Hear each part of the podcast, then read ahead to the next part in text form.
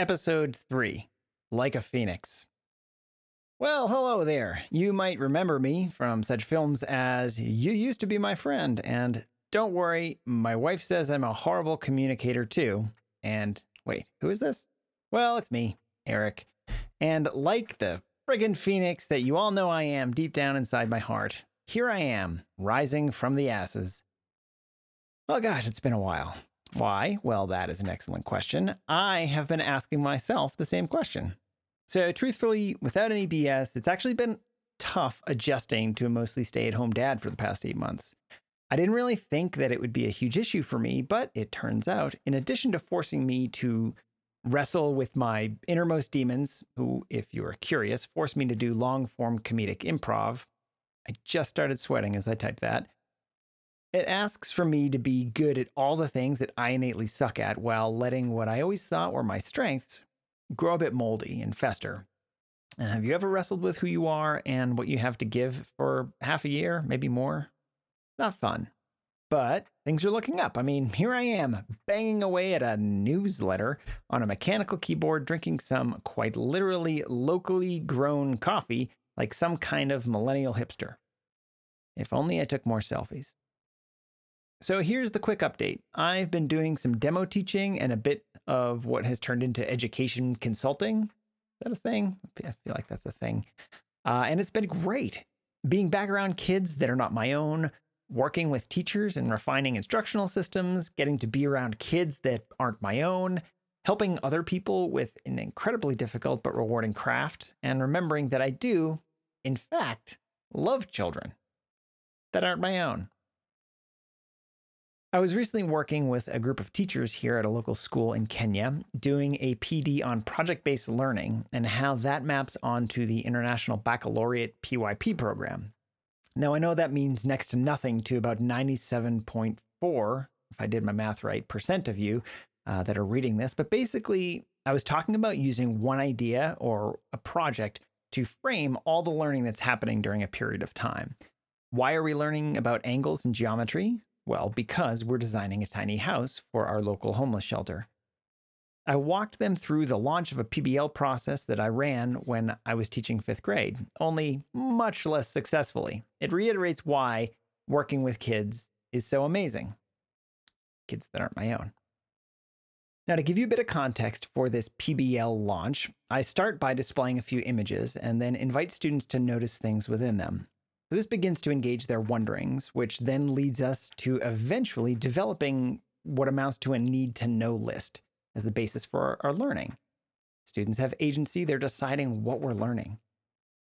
So, this PBL is about persuading local government to develop an emergency preparedness plan where we learn how to persuade, how to calculate costs and make predictions, how to communicate so well that they can't ignore you. So, the units of study um, that underlie this are tectonic plate movement in science, persuasive writing and opinion pieces and literacy, multiplication of decimals in math, and community activism in social studies. So if you're looking at the newsletter right now, you see a slide with a bunch of different images on them, and the images are from um, the most recent tsunami in Japan. So here it goes. Fifth graders, what do you notice? Destruction water flooding into a city, a boat out of water on a building, maybe? Buildings crumbled, roads ruined. Transition to my professional development at the local school here in Kenya. Teachers, what do you notice? I don't really like the font choice. It seems like the pictures aren't spaced evenly. Oh, this is the Japanese tsunami. I wonder which side of the road they drive on there. You know, here it took me like no time to adjust to it. Actually, a lot of people import their cars from Japan, so it's probably the same as here. Oh, hey, have any of you eaten at the new sushi place down behind Village Market? I heard that Omar's mom got sick there, but I think we should try it anyways because it seems like the type of place that would get really good reviews. Hey, you know what? Let's do that for lunch. I can place an order. Pulls out phone. Oh, Uber Eats says 35 minutes. That's not bad. Brian, what do you want? Me. My name's Eric, teacher. I wasn't talking to you, I was talking to Brian. Me. Oh, right. That makes more sense. Teacher. Well, do you want anything? Me. just to finish this PD. Teacher. Okay, well, let's do orders first. You know, with sushi. Me. No, I, I, I don't think I do know with sushi. Teacher. Well, you have to order it when you're thinking about it. Otherwise, you know? Me.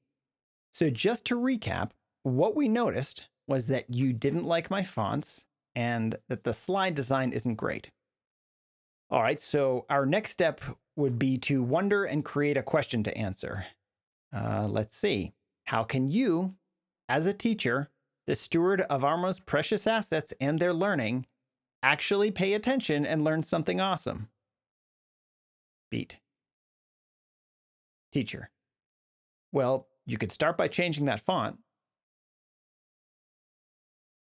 Stay tuned next week, next month, next year to find out what rolls I ordered and if, like Omar's mom, I found the sushi to be a bit lacking in the cleanliness standards department. Until then, make responsible font choices.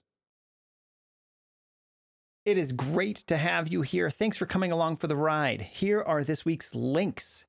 The first one about Kenya, Mount Kenya, is on fire and it's pretty rough. The second one, something I've written recently, is a piece about mastery based standards and why I don't use them in the classroom. It's an article called Students Will Be Curious About. Something I've been reading recently, I just finished Firewater Blues, which is the sixth book of the Dublin trilogy by Caimh McDonnell. And this week's photograph is a picture I made at the foot of Mount Kenya. Thanks for being here.